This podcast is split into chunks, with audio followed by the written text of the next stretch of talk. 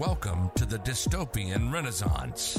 We cover spirituality, healing, consciousness, and truth. In this chaotic world we live in, it's important to get out of the matrix, and we'll do just that with biohacking, nutrition, spiritual awakenings, alternative healing, and freedom.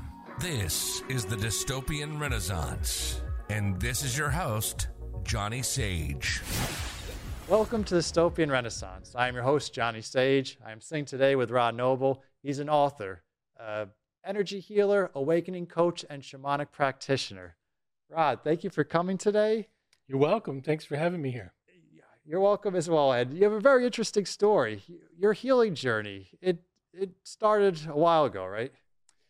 Yeah, um, I think my healing journey was spread out over a long period of time probably started in high school when uh, somebody gave me like uh, some LSD, you know, and I just started to see through uh, the facade of social cultural reality, and I could just start seeing through everything, you know, through through the nonsense of my own family, through through uh, the media, the news, and you know all that kind of stuff. So I think that would be like, you know, the first door opening, and then it continued with different authors and and influences that I've had over the years. Yeah, that's interesting. Unfortunately, my awakening wasn't until later in life, so you're lucky that it happened in the high school stage because I I knew something was wrong, but I, I just didn't know what, you know, because no mm-hmm. one was awake around me. So, mm-hmm. but do you think that's why psychedelics were legal or taboo for so long, like kind of there's a lot of propaganda about them because they had the potential to wake people up and see outside the matrix? Well, you know, Terence McKenna talked about some of this. The reason that psychedelics scared uh, the, you know, the, the powers, the controllers, whatever you want to call them, is because it actually changes the way you think. And, and it causes you to ask questions uh, beyond the mainstream narrative. So that's what the threat was, I think, to the controllers or whatever you want to call them. Uh, you know. That makes sense because, you, like you said, you start viewing things differently.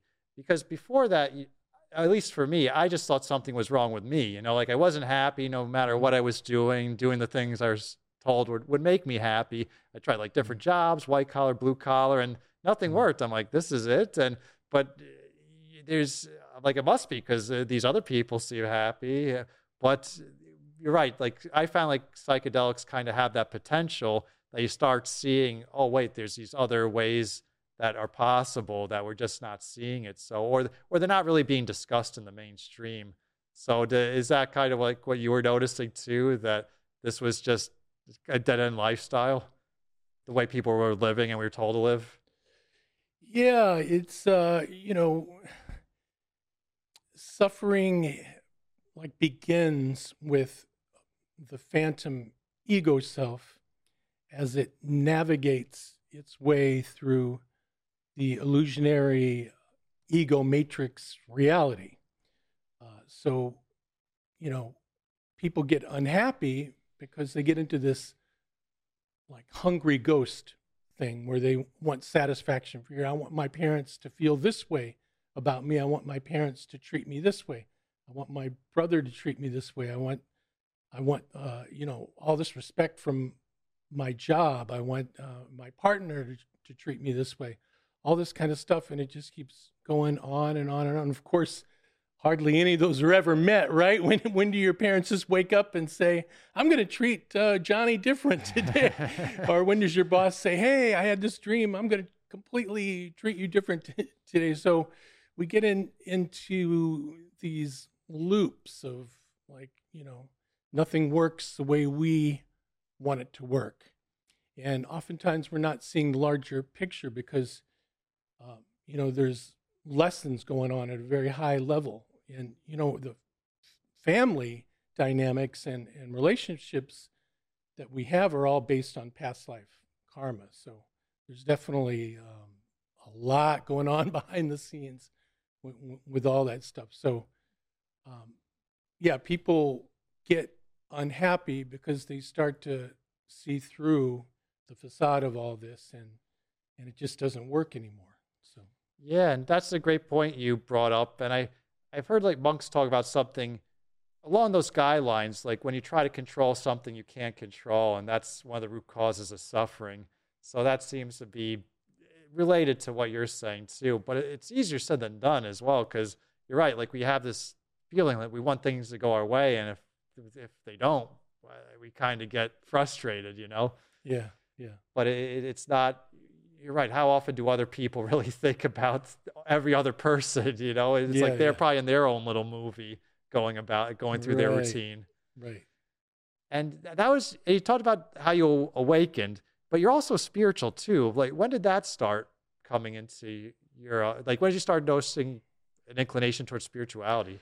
Well, that's a really good question, and I'm glad that you brought this up because it seems, and this has been true with a lot of people, and probably me too, is that working with um, psychedelic plants, uh, entheogens or whatever you want to call them, uh, seems to only take you to a certain level.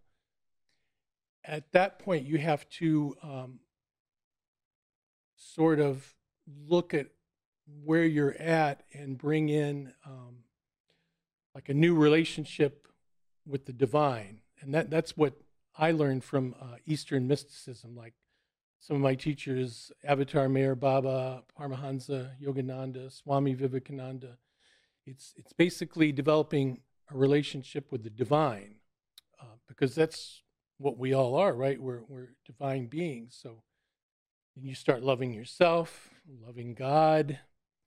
Uh, it gives a new purpose to life than just going to another Burning Man party or uh, t- taking another trip with your friends out in the jungle or, or, or, whatever. And, and a lot of times that can even fall into the ego matrix because I've seen people, you know, uh, online like um, planning these ego death experiences for months and months then they go down to the Amazon. You know, they have an incredible ayahuasca uh, journey.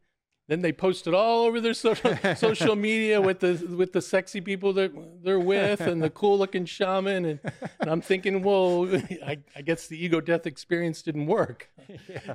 So, and that's a, a, very good point. And uh, I'm glad you brought that up because while I'm a big proponent of plant medicines and psychedelics, they they have a amazing purpose and amazing capabilities, but there's definitely wrong uses for them too, and people mm-hmm. abuse them as well.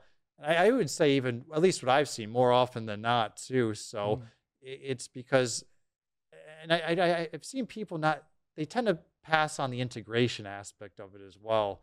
It's like they, they, they could see these profound or have these profound experiences or see these profound visions then like afterwards they'll like just dust their hands off and be like oh back to the cubicle you know? Like here was something that could have changed their whole life around and they they experienced it but then they just threw it away right after and it, it was kind of disheartening to see that you know? Because i was like blown away and but i, I noticed i was the rare exception at least in like the uh, circles that i was going to to start with. Have you ever seen like have you experienced stuff like that like what? Or to see people just like kind of throw away their or like abuse the medicines? Yes, definitely. It, it turns into a hungry ghost kind of thing. Like you're living for your next hit of DMT or uh, your next ayahuasca experience. Like your life becomes based on, well, if I can just get to the Amazon, I'll be happy. Or, you know, life sucks this week, uh, but next week I'm going to take DMT, so everything's going to be fine after that. You know, it doesn't work like that. Your your life has to be a magical experience every day, not just you know when you're taking plant medicines. So yeah, and I think you're the one who posted had that great post about Burning Man, how it got really commercial post 2008. I think was the year. Mm-hmm. I maybe that wasn't the exact year, but the concept was certainly right. And it's not mm-hmm. just Burning Man, but a lot of those festivals. Some people don't want to admit that either. You know, like they're I talked to this one young lady, and she would spend like five to eight thousand dollars to go to Burning Man for the week, and I'm like, and I'm like, she was completely oblivious. I was just thinking, isn't that like kind of against the point to just go out camping in the desert? Yeah, it, I think for me it was I went three times. It was interesting experience. I think the danger comes, you know, when you're attached to the importance of it. Um, you know, like it's important to be there, and if you don't make it, oh, I'm depressed. You know, that kind of thing. You don't want to get into that kind of modality with anything, much less a Burning Man or a, you know, dance festival. Or you don't want those things to have that kind of power over you. Yeah, and it, it seems like the events just become kind of like the event. It's not just the experience. It's just like kind of saying you went, and I I wouldn't even really want to do plant medicines in that type of environment. Would you? The just see because sometimes like your aura and other things can be opened up. So and there there's definitely some sketchy people that go to those things. Well, I'm glad that you brought that up because that kind of bleeds into energy healing. Now I went. Uh, my first time was nearly 20 years ago, and I didn't know enough about how the aura is like a electromagnetic sponge, and it can pick up energies from other people, and some of these energies can be harmful. Um, you know, I've heard stories of people flipping out at these festivals. Uh, I've heard stories of people flipping out uh, in the Amazon. Uh, you know, from God knows what, but there are energies, entities, uh, malevolent thought forms that float around in these kinds of environments. Uh, you have to be really careful with that because things like that can get stuck in your aura and can do you uh, psychological harm. So, if you're going to Burning Man or any kind of dance party or any gathering where there's a lot of different energies, you definitely want to make sure that you clean your uh, energy body, your aura, uh, you know, before you come home.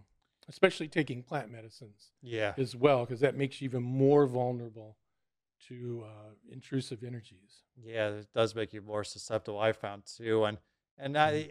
I had to learn about spiritual hygiene as well, and and I also found out just I like re- that word spiritual hygiene. it, I haven't true, heard right? that one before. Term, right? it's definitely applicable, but you you don't think of it even, especially when you're new to like when you're just starting on your healing journey and stuff. It's like mm-hmm. you think, oh, and that's the the other point I want to bring up is not just because people say they're conscious or spiritual doesn't mean they have good intentions. You know, there's predators in this field as well, and so that's why like assaults and sexual assaults happen at the a lot of these festivals too. So and and they're not always encouraged to be talked about too because there's a new age crowd they're just like oh just think positive and just go on so it's like that's why a lot of them aren't reported so it's yeah you still have to be careful like on multiple levels like the energetic aspect and still the physical aspect as well and I'm glad you brought up energy healing too. How, how'd you get started in that? Well, it seemed like a natural evolution for, for my work to investigate it uh, because some things happened to me. Uh, it was 2005.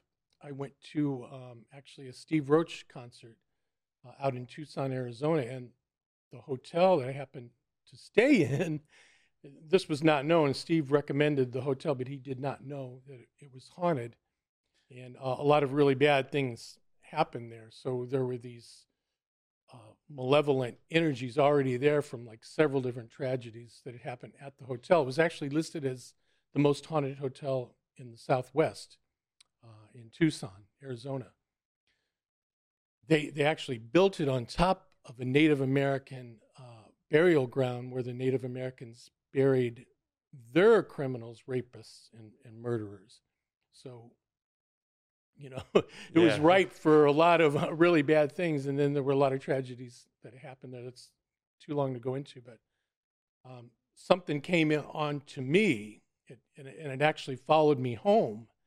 And this was like, you know, 2005, what, 17 years ago. I did not know uh, nearly as much about you know how to keep your energy body clean back then i actually called uh, the paranormal society of tucson and told them i think i picked up something in, at the santa rita hotel because um, there were noises in the house i was having thoughts that weren't my own and when i closed my eyes i would see like 1904 newspaper articles and stuff like that. Oh. I think as though something had jumped into my consciousness, and they gave me uh, some protocols to follow to get rid of it. Burn sage, uh, you know, all around the house, and and I started looking into some things, and uh, you know, I I discovered like 432 hertz is a good uh, frequency to work with. They don't like malevolent and uh, energies and entities don't like uh, 432 hertz, and also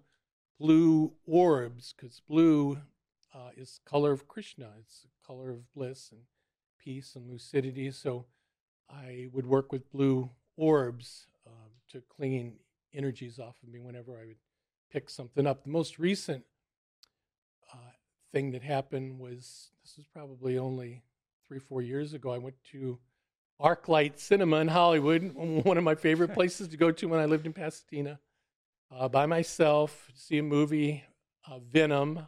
I would never see a movie like that now. I must have been a little bored back then. Um, so I went and I picked up a negative entity um, from the movie theater because the movie the movie was pretty negative, and I think some of these uh, production companies maybe they work with frequencies or maybe they put things in the movie to summon some of these energies up. I'm not sure. I've heard things like that. Um, but I worked with Sage, Blue Orb, and 432 hertz and got it right off of me in about 15, 20 minutes. So Wow. uh, anyone that's listening um, that has these problems, they can work with those three things. Thanks for the recommendation Yeah. for everyone. And I've I've heard that too. Because I used to I was a movie guy growing up, and. I, I don't watch them anymore. But as you kind of awaken, I've noticed like I tend to prefer nature over just like Mm. sitting down, and doesn't really resonate with me anymore. But that's what I heard. Like I like horror movies, but I heard like they were just kind of meant to keep us in a low vibrational state and like a fear state, and that does make sense. So and also even in some of the music too that there's different frequencies that are meant to like keep you angry or or all, like in an agitated state so i Mhm. thought that was really interesting i know there's the uh 432 versus 440 hertz Mhm. debate and also i think it's wh- whole note or just intonation as well so like they changed the music around too so it's not in its natural state so it's definitely some, something to be explored that that way if it's if it's a topic that interests you. And Mm. yeah, that's that's amazing. And- did you like hear about it from someone, or did you get drawn to like Reiki or a different type when do on others? Did I hear about what? Did like how did you know like which type of energy healing to learn about or study? Oh, I, I read some books and, and listened to some um, videos and, you know, and just some of it came naturally, just working with my own energy field and, you know, making sure I was clean myself, you know. oh, that's Yeah. good. And and the shamanic as- aspect that you offer, how did you get into that? That has developed over a long period of time, just being fascinated with ancient cultures, indigenous cultures, uh, plant medicine, wisdom.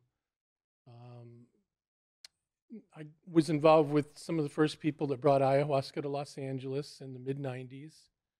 Um, we did a big ceremony out in Malibu Oh wow. uh, at this huge estate overlooking the ocean. It was like, wow, you know. And uh, I got to experience that and, and, you know, just became fascinated with that whole thing, you know, tribal shamanism and, uh, you know, DMT, which is basically the uh, hard hitting ingredient in ayahuasca. Yeah, how was it being on like being an early adopter of ayahuasca here? Because back back then, no one really knew what it was here yet, right? Were people unsure of it, or they were willing to give it a try? Well, I wasn't new to plant medicine then because I had had years of work with uh, psilocybin. So I took to it really well because all the tryptamines are similar in, you know, the experiences they they produce. But I think the biggest thing for me, and I'm still shocked over it, is how big ayahuasca has become. Like it's become like this whole tourism industry. And back then, I would have never imagined it. Uh, you know, I'm, I was thinking, you know, a, a plant that makes you sick. you know, who's who's gonna? This will never take off. Boy, was I wrong. I, I guess the thing is, you know, when you the shamans that I worked with, they were the Shuar from Ecuador. They put uh, specific herbs in ayahuasca that actually cleansed your blood as well. So I felt tremendous for two weeks after that, and you know, and, I I don't know, um, you know, I hear different experiences of what uh, people are having in the Amazon now, but um, I would certainly recommend anyone looking for that kind of experience go for those blood cleansing herbs as well because you know you feel really good afterwards. Oh yeah, I can imagine, yeah. and that's a good point. Is I, I've heard that in the different countries in South America, they'll have like different versions of ayahuasca. Like Peru's just the usually the plain ayahuasca, Colombia's yahe, mm-hmm. and mm-hmm. then in Ecuador, like they have a different version as well. So mm-hmm. I thought that was interesting how they have different blends, but they all do basically the same thing or have a s- similar effect yeah. on the person. Yeah. And, and how, did you notice any difference between psilocybin and ayahuasca? I, I know they have like a similar effect, but they, they're also different as well. I, I found at least. Yeah, that's another thing. Uh, excellent question. I write about it in my book, Soul Hacker's Guide to Awakening, uh, which, by the way, I brought a copy for you. Oh, thank you. Appreciate it. I have a chapter in there where I talk about um, plant medicines, entheogens, and the quantum field of consciousness. This is something that really no one is talking about, and I'm not sure why. Different species of mushrooms will hold uh, information from the region that they grow in in the quantum field of consciousness. So, uh, let me give you an example. If you wanted to learn about um, the Mayan uh, civilization, well, there's magic mushrooms that grow in that region, okay? So you would want to take those, and then during your experience, these particular mushrooms will, if you can get into a deep enough state or trance with them, they will deliver information about the Mayan civilization because they're holding that information in the quantum field of consciousness. So, and the same with ancient India, the same with Egypt. People don't realize this. There's uh, mushroom motives all over Egypt. No one is talking about it. I think maybe Graham Hancock talked a little bit about it uh, once, but it's it's amazing. I've been looking into that, and once I get to the point where I start doing my um, you know audio visual presentations, I'm going to include some of those uh, images from Egypt. Oh yeah, please. That that's the first I heard of it. So that, and I'm into this. So there should be entire teams going out to these ancient civilizations and taking psilocybin grown from the region to channel this information. Imagine what secrets uh, that you could get from uh, ancient Egypt just being there and, and journeying on uh, local Egyptian mushrooms.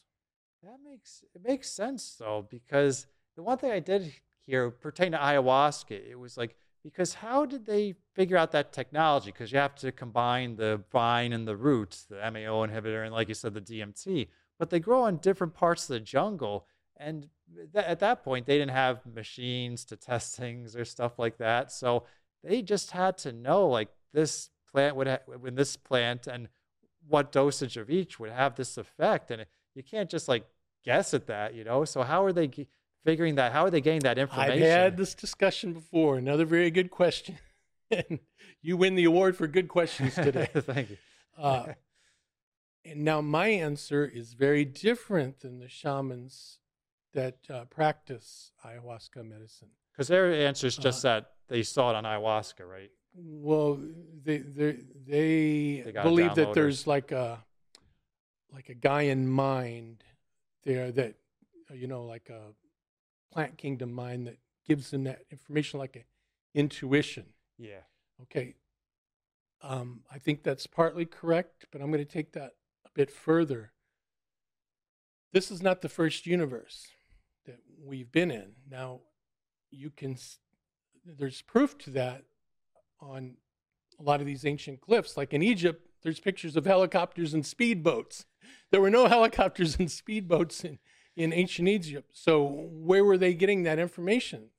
They were getting that information from previous universes, and that information is stored in the quantum field of consciousness or the Akasha, or uh, some traditions call it, even call it the oversoul. So, okay, I got got lost for a second. Oh, what, no. what, what, question was I answering? Oh, well, getting how they figured out how to oh, put the ayahuasca out, blends uh, together. Ayahuasca, okay.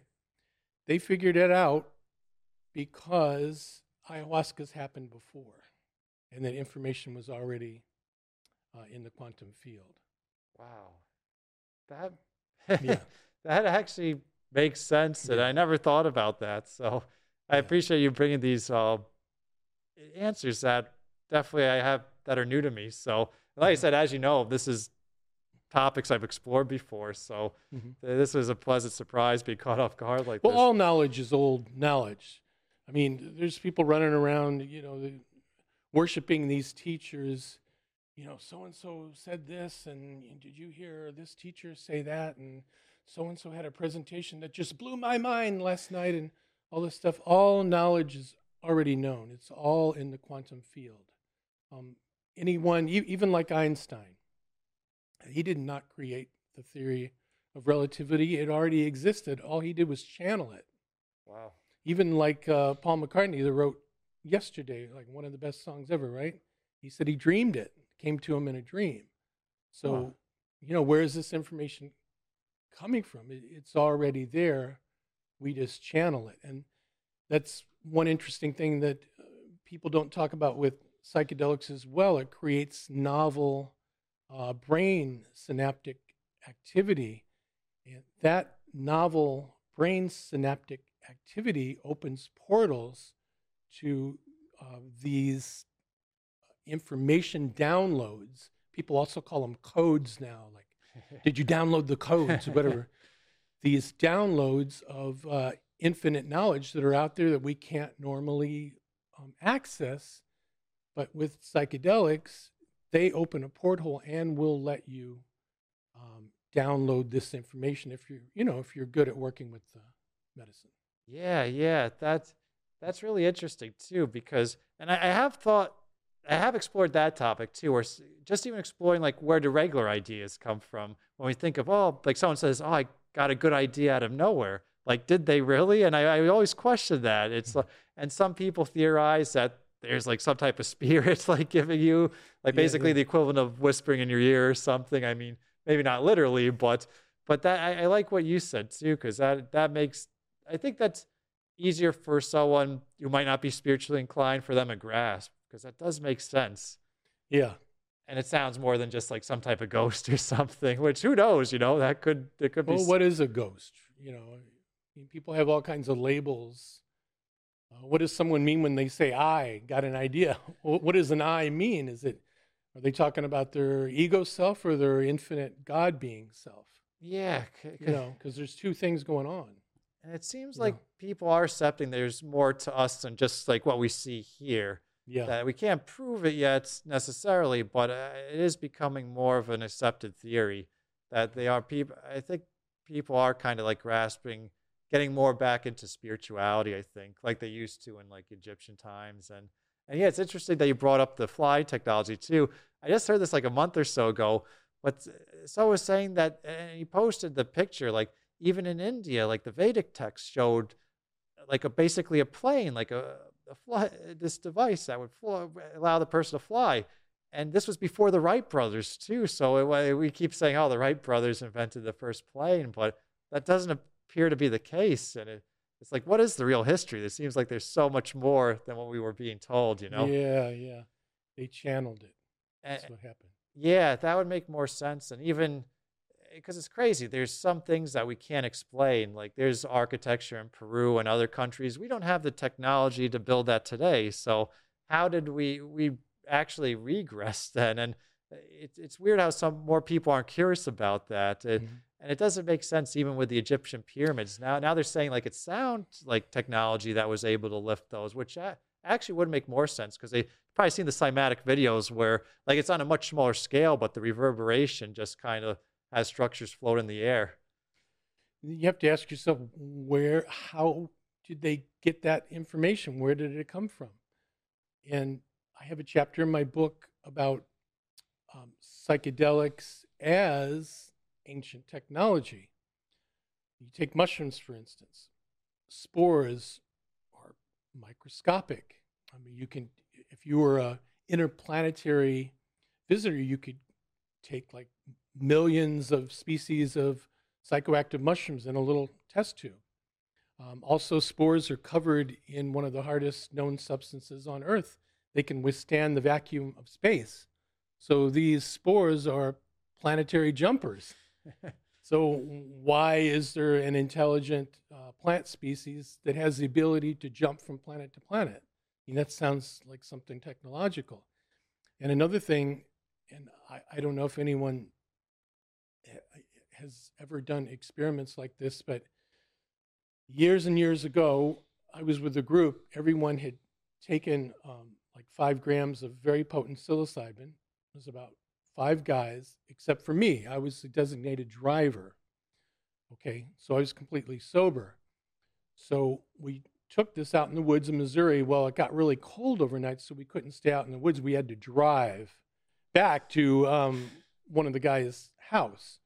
Fortunately, I was sober and I could I could drive, but all four of the other guys were just like flying, man. you know, so they were really uncomfortable about, the, about this. But I told them that I could drive. So we were driving through town, and guess what? Two or three cars pulled over and let us go by. And I looked at our lights. Our lights were so bright, we, we looked like an emergency vehicle or something because other cars were pulling over. Now, what is going on uh, in everyone's energy field to affect something electronic like uh, car lights in that way. Did, has this ever been used before in ancient times? Did people get together by the hundreds and hold hands and create a circuit? Uh, I think so. I, I, was told during one of my channeling sessions recently, actually, when I was writing this, that you know, in Ancient Aliens, they have those. Uh, the, it's the Mahabharata, I guess, the book where they talk about the big ships battling in the sky. Uh, those are consciousness ships. Those are hundreds of practitioners creating, uh, I call it fifth dimensional hole punching, where, where consciousness pulls information from the quantum field and makes it physical or semi physical. And then you've got the opposing uh, civilization or group that are doing the same thing, and you get this airship battle. But what it is, it's, it's pure consciousness uh, creating physical forms, and consciousness is amplified by these uh, psilocybin mushrooms. Wow. And yeah. were these type of uh, trips your inspiration to write this book, or was it accumulation of all sorts of experiences? Accumulation of all sorts of experiences. Um, right now, for me, I'm I'm very much into the meditation, Eastern mysticism. Um, I don't really journey that much at all with the with the plants.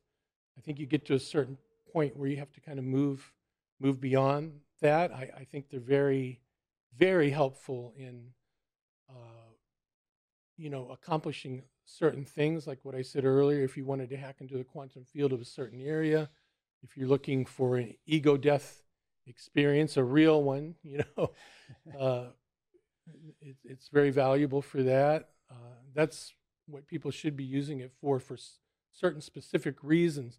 Just to go to parties and get high, uh, I, I think that, you know, falls short for me. I, I, I don't know whether to, I mean, I've done it myself, so I can't, you know, curse it or condemn it or anything like that. But I would encourage those that want to go down this path to take it a little bit more serious and and you know work with the like the big three for me are peyote, ayahuasca and psilocybin. Now, other people will argue, well, what about, you know, um, this or that, or what's what's that other one? Um, starts with an S on my San mind. Pedro? Uh, salvia. Well, Sa- Salvia. Oh, yeah. San, yeah. San Pedro is in the same family as peyote, so Yeah. same thing. Similar.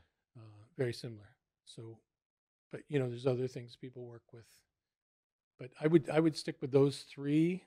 You know, um, they're going to give you your best chance at accomplishing what you want to accomplish.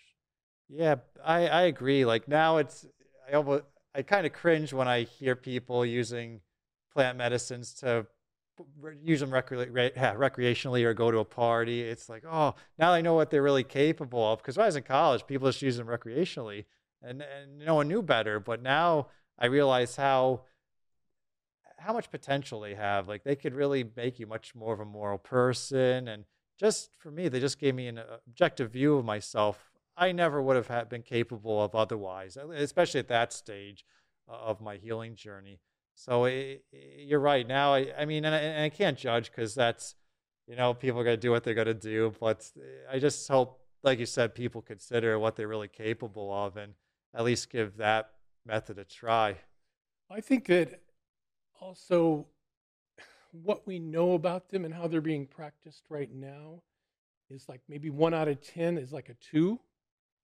Uh, I think in ancient times, people really knew how to work with these medicines, uh, like pyramids. I think they, you know, were taken on top of pyramids. Pyramids to me are downloading stations. Uh, it's where consciousness can download uh, like these hyperdimensional uh, quantum infinite knowledge codes or, or, or whatever. And I think that's how they got uh, a lot of the knowledge and, you know, uh, how they incorporated that knowledge into their culture and, and things like that.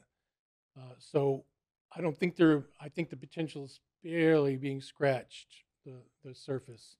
And, you know, healing, like you take a shaman like uh, Maria Sabina that could actually pull cancer out of people while on an incredible high dosage of, of mushrooms. You know, that seems almost technological to me, pulling cancer out of someone. Yeah, You know, I've, and I've heard like on other plants too. I think it was Chiric Sanango. Like I've heard like a, a good shaman, which is rare, but they're able like just pull out Lyme disease, the entity that causes that, and it's crazy because that's a hard one to for people to find relief from if if they didn't catch it right away. So Mhm. it's amazing. You're right. What and I've wondered that too. How do they know that as well? So, and what you said kind of makes sense and uh, yeah, I, I think the pyramids are capable of much more than we're being told they are. Obviously, because I've heard that they even had sound healing chambers in them. Oh, absolutely. Like yeah. frequency healing was big back then. Yeah, frequency healing, um, ceremony. You know, there would be uh, like in the Great Pyramid, things set up to move your consciousness forward rapidly. You know, and probably plants were incorporated into that too. Wow. So You know, yeah, a lot of that's been lost. A lot of that knowledge has been lost. Yeah, it's such a shame too because I I've I've always been inclined to like wonder what humans are really capable of. It just seems like we're so much more than like just like the average human how they're living life today, just completely asleep. You know, they go to work, go to Burger King on their lunch break, you know, go maybe watch a little hour or two of TV, go back to go to bed and start do the cycle all over. That's a little sad, and it kind of brings up one of the things that I wanted to talk about actually, and that's soul evolution. You know, why do some of these people um, lag behind others? You know, what is the explanation for that? Like, why does someone experience trauma in this lifetime and suffering, and uh, others don't? Others seem to have everything handed to them and good luck and good health and fortune and all the, all this stuff. So what's really going on? You know, I mean that's something that uh, I've contemplated every day for the past ten years, and you really have to dig into Eastern uh, mysticism to get those answers. And uh, you know, a lot of it has already been written about and, and talked about. Uh, you know, like karma balancing itself over many lifetimes, uh, trauma. Gone into deep meditations over trauma because I have some really good friends that follow me that have been through that. And the conclusion I came to was that souls sometimes spend too long in the astral plane, so they need to catch up with with souls that are that have had more incarnations. So one of the ways to catch up is to have a traumatic experience because how many people that you've met that that uh, have had a traumatic experience haven't been open-minded. Tra- uh, trauma people have been the most open-minded people that I've I've ever met. And people without trauma, a lot of them are closed-minded. So, and another way to look at it is like uh, high, uh, climbing Mount Everest. Now, for me, climbing, climbing Mount Everest would be miserable because I don't like cold weather. I don't like heights. Uh, I don't like w- cold wind. It, it would be miserable. But there's some people that just thrive on the challenge of climbing Mount Everest and, and being at the top. Well, trauma is like the spiritual Mount Everest. It's like, you know, you're you're attracted, you're not attracted to the suffering of trauma, you're attracted to the conquering of it. And, and that's what people need to know and tell themselves. And also, you have to think like, what if I told you, hey, Johnny, I know for sure you suffered in the year 1749. You were abused by your father, you were abused by three or four other people. Um, your life was miserable. You'd say, thank God it's not happened to me and now, you know, it wasn't me, right? You'd be, thank God it wasn't me, right? Yeah. Well, trauma victims should be telling themselves that every day because what you really are is an infinite God-light being. Infinite God-light beings uh, don't get traumatized. So it wasn't you that it happened to, neither was it you in, in 1749. I like to, to think that way. Now, psychologists might tear into me. Ah, da, da, da, but from an Eastern mysticism point of view, that's a healthy way to look at it.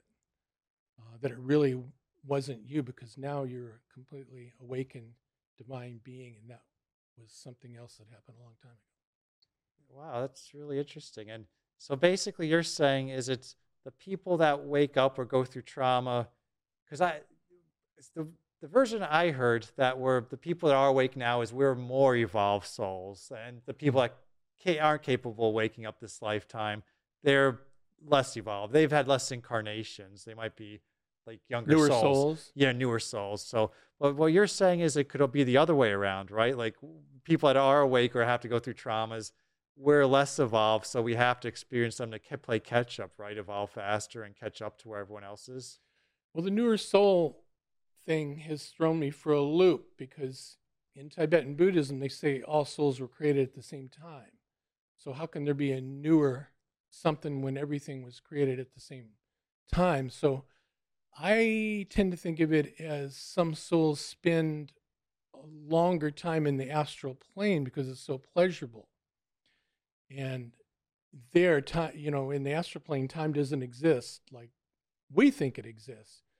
So it's easy to get sort of enraptured in those uh, non-physical planes where everything's blissful and you, are thinking i don't want to go back to 3d reality where there's suffering and density and pain and ignorance and fear and greed and all this stuff so that creates like souls that are behind uh, other ones because they're you know there for a certain reason you know overcoming something. Now, there's also balancing of karma, uh, and I don't want people that have had trauma to focus on this kind of thing, but karma does balance itself out. And sometimes people that have done really bad things to other people, that will follow you into other lifetimes. but it's not necessarily always the case. And if if it is the case, don't feel attached to that either. Say, hey, you know, I'm not responsible for what I did in past lifetime. I'm I'm a, a awakened divine being now. I'm not attached to what I did in 1749 or whatever. Yeah, So yeah. And uh, wow, that's that's definitely an interesting way to look at it. So, Yeah. and if someone's new, hasn't done plant medicines before, how would you recommend they go about it? Like, is there one plant you recommend to start with, a certain setting? Well, that's in, in my coaching. I try to find out where people are at, you know, um, spiritually, you know, what kind of traumas they've had, uh, you know, what their experience level is. You know, there's some people I've talked to that, you know, have had a lot of trauma in their background. They, hey, I want to do DMT. I want to. I'm like, I, I don't know, or you know, I want to do you know, three cups of the strongest ayahuasca there is so I can overcome that trauma. Doesn't work that way because the, the, the psychedelics are going to put all that right in your face. You're going to have to deal with it. And some people can't, and that can cause a really difficult um, experience. Yeah, You know, and I will say, like, from what I've been told, I don't know if you found this true, is like the plants will only show you like what you're able to handle, like if, if they're done Mhm. responsibly, like if you're just doing a crazy amount of cups or something. Mhm. And because I did have one, one ceremony I was at early on, there was this woman who I could tell wasn't, you definitely wasn't ready. She was still like a little unstable and not adjusted. And she did five cups of ayahuasca and she didn't feel nothing happened. So wow. nothing happened. Uh, yeah, which is crazy because you granted like that was probably towards the lighter end of medicines uh, uh blends that I've done of that, but but it hmm. still it still did the trick. and you were there and you took it and you did have an experience? yeah, I did two cups the first night. It was a two nighter, two cups the first night, and I still had it. Like I said, it was it was a little bit lighter than normal, but it was it still worked. So so I couldn't imagine five cups of even a light blend like that would have been crazy. So it, it so it does seem to have that effect. But like you said, especially when like people ask about like five meo DMT or these other ones, Mm. uh, someone told me a friend said you should like he's like i always tell people they develop a spiritual practice first because if they do it before that and they don't have any way to integrate like it can be shattering for some of them too if they do it if they, they just start with that and like you said they're not ready to handle it because yeah it, while, while i heard like like i said it, it only shows you what you're able to handle you still want to be careful too because i've i've heard and heard of examples of it going the other way too Yeah, I've heard stories, firsthand stories of people passing out and breaking op- glass tables open, yeah and people passing out in tents and hitting their head and all kinds of stuff. So, 5-MeO, that's one of the more serious ones. You really should have maybe some experience with other ones first. I mean, you know, there's always exception to the rules, but uh, that that one I've ta- I've done three times. Uh, that one is a serious one where it will take you out of your body like like that. You need to be a little prepared. Yeah, know? because yeah, yeah, y- y- there there's videos of it too online where people are screaming and Yeah. shaking. Yeah. It looks horrifying, but then they share afterwards that it was really a cathartic experience. They were just saying the trauma passed through. So Yeah. it, it's but at the same time you have to good be be around a good facilitator to be able to handle that too. I think that's very, very, um, very important, and that's a great, uh, interesting subject that you brought up because this is really important. Remember, all uh, entheogens, the pl- plant medicines, at their core, they're crystals. What do crystals do? Uh, they hold information. So I've talked to people that had clean, wonderful medicine. They know for sure it was clean, wonderful medicine. But the facilitator had negative energy and they had really terrible experiences. So somehow that energy is getting transferred um, to the crystal matrix of the plant medicine and then therefore getting transferred to the initiate. So that's something that you really, really, really have to be careful with. You want to make sure you have a good, solid practitioner. I think a lot of the people that are having bad experiences in the Amazon or, or anywhere, uh, they're getting uh, facilitators that are, aren't in alignment. Yeah, Because I've heard about women getting assaulted and things like that, and that's a terrible would be a terrible thing to go through. Uh, you don't want to be involved in anything like that, so you have to make sure you, um, you know, get a legitimate shamanic practitioner. yeah, because there's bad facilitators here in the states for sure. Because like I've now, heard that too. now because it's it's kind of trendy, so pretty much like so many people are calling themselves shamanists that clearly aren't. They have no right, you know, they have no training. They, they, but uh, now everyone just wants to do it. But i i- even in like South America, there's a lot of bad shamans too, and uh, like sexual assault is pretty big down there. Like it happened if you actually look at the threads. So it, it that and I can only imagine that because a, a lot of like a lot of people that go down there, uh, well, pretty much all have had some type of trauma. I mean, we all have, but there's a lot of people that already have had like sexual assault happen to them, and that's what they want to heal. Then they go down there and trust someone, and then it happens again. So it's just a terrifying Oh, cycle, and I just can't oh. help but think, you know, it's like, man, we gotta be doing better than this, you know, as healers, and but it, that's why it, it's it's I've seen it happen. It's definitely devastating. So it's, it's like, and then that's just more trauma they have to heal from, and it's gonna be harder for them to trust like other facilitators too. Well, you know the person that suffers the most from that. And you, people aren't going to understand my answer, but the person that suffers the most is is the person that's perpetrating the uh, sexual harassment or assault or whatever, because it's damaging, severely damaging their soul evolution. That's going on their karmic record. yeah, I can imagine karmically Yeah. speaking, that's Yeah. what like I don't say one of the worst things to do, but it's Yeah, it take advantage is. of yeah. a vulnerable person like that is a serious karmic crime. You don't want to. yeah. You don't want to go down that road. And a lot of the people that do it once, they're generally repeat offenders who like do s- stuff like that down there until it finally comes out. Thankfully now, and this is crazy enough, just a more recent thing is, but people are speaking out about it more. So I'm kind of glad that's happening too, because for a while, it, but that's all what I can recommend is just people that are interested, just do your research. Like you can't do, there's no such thing as too much diligence when it comes to that, because like the, the mental preparation is important and but besides that, there's so many other factors to look into because, like, like I said, it could be either an amazing, life changing experience or can traumatize you even further and set you back a lot as well. Yeah, I've heard that.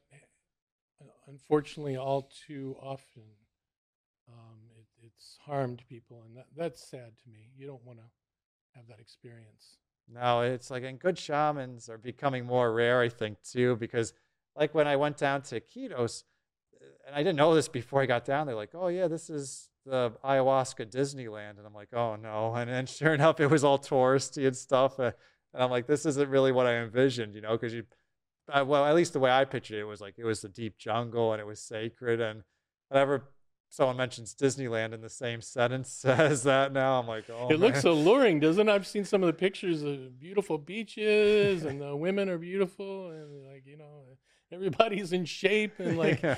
you know, good looking. Uh, it's like uh, you know, but that's not what it's about, and no. uh, people shouldn't be attracted to that. And if you have a successful plant medicine experience, you'll see through all that.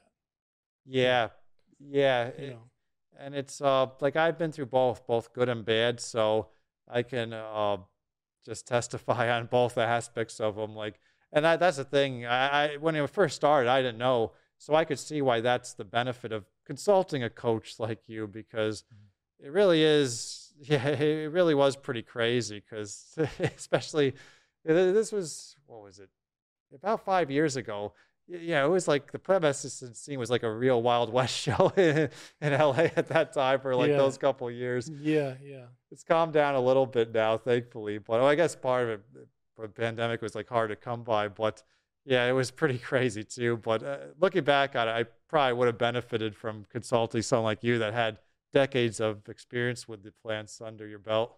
Oh, thank you. Yeah. And is there any other, eh, for meditation wise, do you recommend, is there anything like people can start with that or you recommend getting like coached right away with that as well? Well, I teach meditation. Um, I've meditated so long now that I feel like I'm in a perpetual state of meditation. I, I feel like it's not something that you should practice all the time. You should be in the meditation all the time. Like, I don't know if that makes sense. Like, Yeah. I try not to go practice something. I, I try to live live it, you know, and it's not always possible in Southern California with traffic and rude people and unconscious stuff that goes on and you know um, you can get angry or get pulled off center or whatever but um,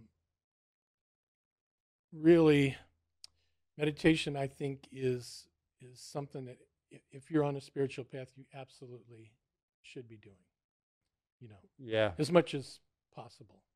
That's how that's how I got started into mm-hmm. everything was meditation, and it was so hard. I found it so boring at first because I, i've heard that Yeah. over and over again. I can't meditate. I'm so bored i can't you know shut off my mind or whatever. That Oh, that's why yeah. it takes practice. Yeah, you have to practice it that part of it yeah. And because my first, I guess like glimpse of spirituality was reading a Taoist book, but really, really getting to spirituality, my first encounter was with Buddhism. So because I had a friend who was getting into it, and that's what he would say too, like, oh, just keep at it, you know, don't judge yourself, just do the best you can. So I would just like do it, just just to, I don't want to say to get through it. Well, maybe at that stage I probably was, you know, I know that's not I was supposed to do it, but I just wanted to like set like a routine and Mhm. and I, I and like granted like maybe the whole sitting wasn't great, but I, I did find moments where I was doing it, so I was like, and I'd have to just like be proud of that, so and just like see like what I got from that part of it at least. So, and and you're right, I, I have heard that too. It's like we're supposed to be and not just do, and like we're Yeah. human beings. So it's like you're right. The goal is to basically incorporate that into your whole life and not Mm, just you know sit for 10, 20 minutes in the morning and or night. Mhm. Yeah, if you can just uh, do it for a little bit every day, even you could even do it in, in- in the shower, uh, you know, or I meditate while I'm driving sometimes, you know, just tune everything out and have a, you know, relaxing music on and uh, hiking, you know, hiking, I get into profound meditative states. Doesn't always have to be you know, in a lotus position um, somewhere. You don't have to put that kind of pressure on yourself, you know. Yeah, yeah, Um, yeah. Because just walking find, find that, meditations. yeah, just find that calm, blissful place within and, and try to hold it as long as you can. And I know it's too long to discuss like everything, but do you want to touch on any of the other topics just briefly that are in your book? Like what else it covers as well? Well, yes, um, we went into soul evolution a little bit. Um, that's why I call it a soul hacker's guide to awakening, because this movie of 3D reality that we're in, you know, you know about movies. Every movie has like a through line. Every screenplay has a, a through line, uh, a story arc or whatever. And for me, uh, life in on Earth in 3D reality is about soul evolution. That's what I see when I look at a bird or an ant or a person or uh, I don't know any kind of animal or creature. Uh, so, how do we rapidly advance our our soul evolution so we don't have to keep repeating these painful, uh, traumatic incarnations? You know, the the goal of your lifetime really should be about not having future lifetimes. Now, people look at me like, "Well, I love being uh, on on planet Earth." That's fine. Uh, be an angel then. What are what are angels? You know, there are people like you and I that no longer have uh, karma to pay back, so they don't have to incarnate on a physical plane if they don't want to anymore. That should be an option. You you shouldn't be pulled back into a 3D uh, incarnation by your past. Whoops, sorry, uh, deeds. I am getting excited and using my hands. Sorry about that. it's a good topic.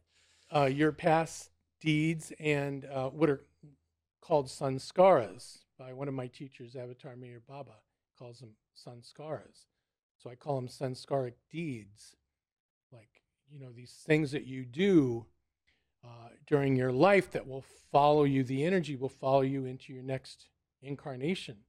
So, you know, like Ravi Shankar is a good good example. He has a huge big scar around his neck. He knows for sure he was beheaded in his past uh, lifetime. So these things can even manifest onto you um, physically.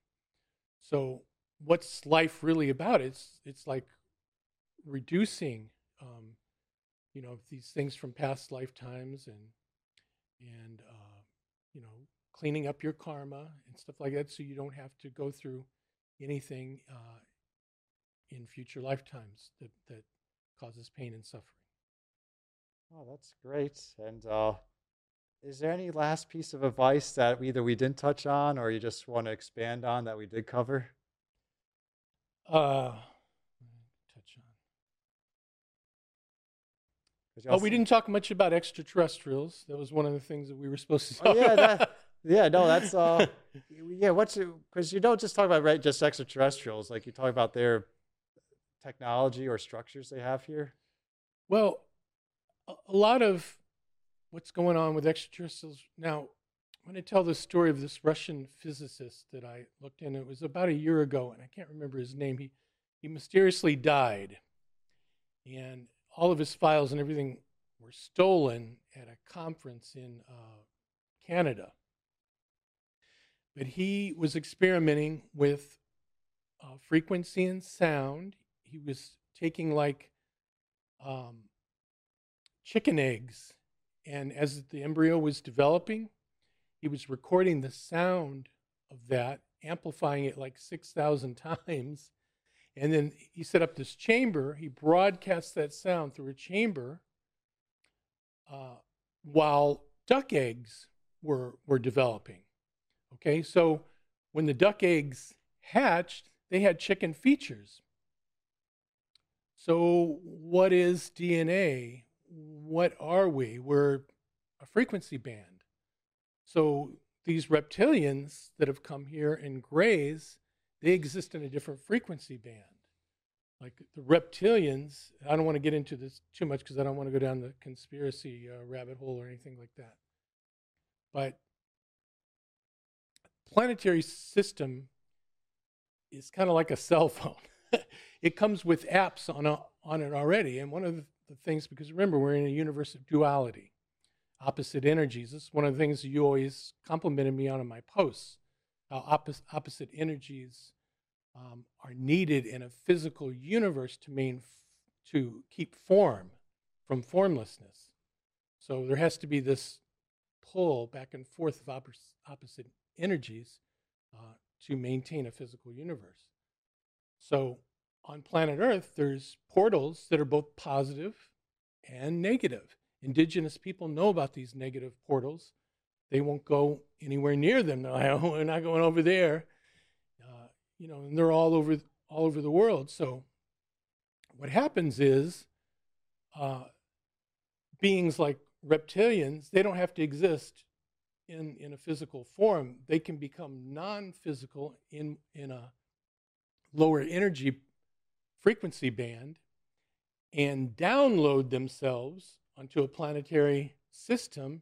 And as uh, the humans develop that are in that negative portal area, they start to take on these reptilian um, features you know, they look more reptilian. They're in a lower frequency band. They don't have the same soul or compassion that we have. Uh, just like the guy, the Russian physicist, turned a duck into a chicken by a frequency band. These lower frequency bands, and, and they're very specific and very mathematical, um, they're turning uh, regular human beings into these reptilians. That's how I think they really travel. They don't travel in big, gigantic spaceships and land and, and invade people and all this stuff. That's something out of the movies. Yeah. They come here as a non physical frequency band gets downloaded into uh, different planetary systems. And definitely Earth uh, was one where the reptilians downloaded themselves into. And my guess is uh, the reptilian the reptilians originated in a more dense previous universe, just like we had reptilians, uh, reptilian type beings, dinosaurs that lived here for millions of years. Um, you know, they they ruled this planet for millions of years. The, the reptilians that are in this lower frequency band that downloaded themselves here, they could have been from a denser previous universe and then downloaded themselves into our universe. Oh. That's that's what I think. And do you think You know, aliens are portrayed in the movies like as uh, you know kind of like monster creatures to make the concept ridiculous and to like make a lot of people just scoff at it like oh that's crazy we have to be kind of careful with Hollywood because they have, uh, you know, a certain agenda. I don't want to get into that, but um, there's people that involved in that matrix that don't really have the best interests of the movie watchers at, at, heart, you know. Uh, so there's manipulation going on there through these entertainment systems, music industry as well. Um, but I don't want to go down that rabbit hole because I don't want to get blocked and all that stuff. yeah no but like as we as it ties into what we started with just that there could be subliminal messages and things like Oh, that yeah, and yeah. and to keep Yeah, people in a lower frequency state like that does make sense And it's good for us people on a spiritual path to stay in the higher frequency. You know, and, and sometimes it's hard to do. And some of what they do makes sense because they know we're in a universe of duality and they've just decided to work with the opposite side, the opposite energy, you know. Uh, and I think for me, the big lie is people using this term, these two words, the big lie, the big lie. The big, biggest lie on planet Earth is that we're slaves to them. The opposite is true. They are destroying their uh, soul evolution by uh, controlling people and putting out all these lower thought forms and uh, malevolent thought forms and messages, all this stuff that's going on that these people at the top are doing. They're damaging themselves, and what it's doing to us is it's waking people up in massive numbers. People seeing through this. Oh, I see what kind of energies they're working with. I don't want to be a part of that. I want to be on the opposite side. So I wouldn't say, you know, people have said, well, they're they must be divine. Then I I don't, I don't know if I want to go that far, but or even necessary evil. I, I, I don't even know if I want to say that. I wish they weren't here, but remember we're in duality, so it takes the two two energies to maintain the form. So there'll always be that opposite, like Luciferian frequency band going on. You know, now there are universes that aren't in duality. There's just universes of light and um, you know astral planets higher astral planes are supposed to be really really beautiful and, and unlike anything here on earth and then above that there's the causal which is like the idea realm which you can create your own infinite universes that's the closest thing to heaven that, that they talk about in that's that's where you want to go Yeah. that's where you want to go Yeah, well, based on what you described, it must be a really hard sell to get people leave the astral astral plane if there's this like place where it's just bliss, and to come back to this place where it's just pain, misery, betrayal. So it's like, yeah, I guess you really want to have to have your soul evolve to to mm-hmm. want to come back here and yeah get to well learn you get pulled lessons. back you, you you get pulled back and we didn't talk about this much and i know maybe we're running out of time here but i want to go over this really quick. Oh yeah, yeah. there's binding agents in, in the 3d reality um, earth reality you know to be to be in, incarnated here. And I, I, I like teaching by telling stories. Let's say you and i we're brothers. We're good christians. We go to church every week. We meditate a little bit and we're jewelry jewelry antique jewelry dealers okay so we've got this incredible collection of antique jewelry beautiful we get written up in magazines johnny and rod they have the best antique jewelry collection in all of uh, United States. We win awards, all this stuff. We go around to shows and blah, blah, blah. Okay, we get in a car accident. We're both critically uh, injured in a car accident. We're good Christians. We go to church every week. We're both laying on our deathbed. In our final hour, what are we thinking about? Not the business, right? 99 out of 100 people thinking about their jewelry business. Oh, really? Yeah, because Still- it's it, it's that binding agent. It's that That draws us. Wow. it draws you back to, to more incarnations. And it could be anything. It could be resentment, jealousy, anger, greed. Um, what if we're brothers and I secretly hate you? You know? uh, then that's even that more of a difficult next incarnation. Got to work out like how to not hate my brother and how to not be attached to a jewelry business. You know what I mean? So we're constantly working these things out from from lifetime to lifetime. So what is the secret of life then? It's reducing these binding agents, these things that pull us back into future incarnations. So we don't have to be uh, reincarnated. Then we can come back uh, at our own will. Like, you know, and like Mahavatar Babaji, one of the great yogis of India that taught Paramahansa Yogananda, he can he can move his body from the higher astral planes and he can materialize he can materialize his atoms into a physical earth plane at will. That's where you want to be. you, you don't want to have to keep being pulled back and like the tibetans call it this wheel of samsara these you know conflictive emotions that keep pulling you back into more and more lifetimes and then you have a lifetime where you're a rock star and, and you have all these people loving you worshiping you and you believe that you're god and, you're laying on your deathbed and oh i'm god i'm a rock star oh my god i don't want to die i don't want to die because i'm going to not be a rock star anymore well, guess what? That's going to pull you right back in a more future incarnation. So, That's interesting. And while I like to think that humans are more evolved, like in our final moments, we'd be thinking of, you know, what's ahead. Or, but that actually makes sense. And you're probably right, so Yeah. to say is uh, probably think of something petty that a lot of us just get drawn right well, back. I know it's so, true because I've known people that have worked in like end of life things, and and that's all they're thinking seen. about is their real estate and their you know bank accounts, and then their families come in and lay the heavy trips on them. You owe Bobby Joe fifteen thousand dollars from twenty years ago, and and all this stuff. And people laying in, in their deathbed should not be focused on this stuff. No, no. Yeah. But yeah, that's yeah. I have heard from people that worked at hospice have say similar things, like or sometimes like the children won't visit them at all or something. So I'm sure Yeah. that causes Resentment, Yeah. anger. having other feelings come up, like you said. Yeah. But yeah, thanks. This was an interesting discussion, to say the least. Thanks, so Johnny. Thank you for coming on. And if someone wants to reach out to you, where do you recommend? Like, if they want to do your coaching, and and also, where can they find your book? So, two part question. Okay.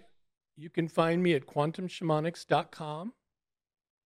And my email is qshamanics at gmail.com. And my whole bio is online. So And they can Uh, purchase, purchase the book there too. the book isn't on there yet. Um, the book is on uh, Amazon. Okay. And I'm going to be moving the book on, onto my website. I was getting ready to do all that when the book came out at the end of 2019, and, and a little something called COVID 19 hit. And I got really sidetracked, but I'm getting back on track now. So the book will be on the website soon. Oh, that's great. And I'm glad you got to listen to Rod's talk today. It was amazing getting to interview him. Please like, follow, and subscribe so you'll be notified when the next one comes out. I started Patreon. Any amount you can donate is greatly appreciated. Thank you for tuning in today. Be seeing you. You've been listening to the Dystopian Renaissance spirituality, healing, consciousness, truth. We hope you've gotten some useful and practical information from the show. Make sure to like, rate, and review the show. And tell a friend or two. That would help also. We'll be back soon. But in the meantime, hook up with us on Facebook, Instagram, and YouTube at the Dystopian Renaissance. And please find the website at www.thedystopianrenaissance.com.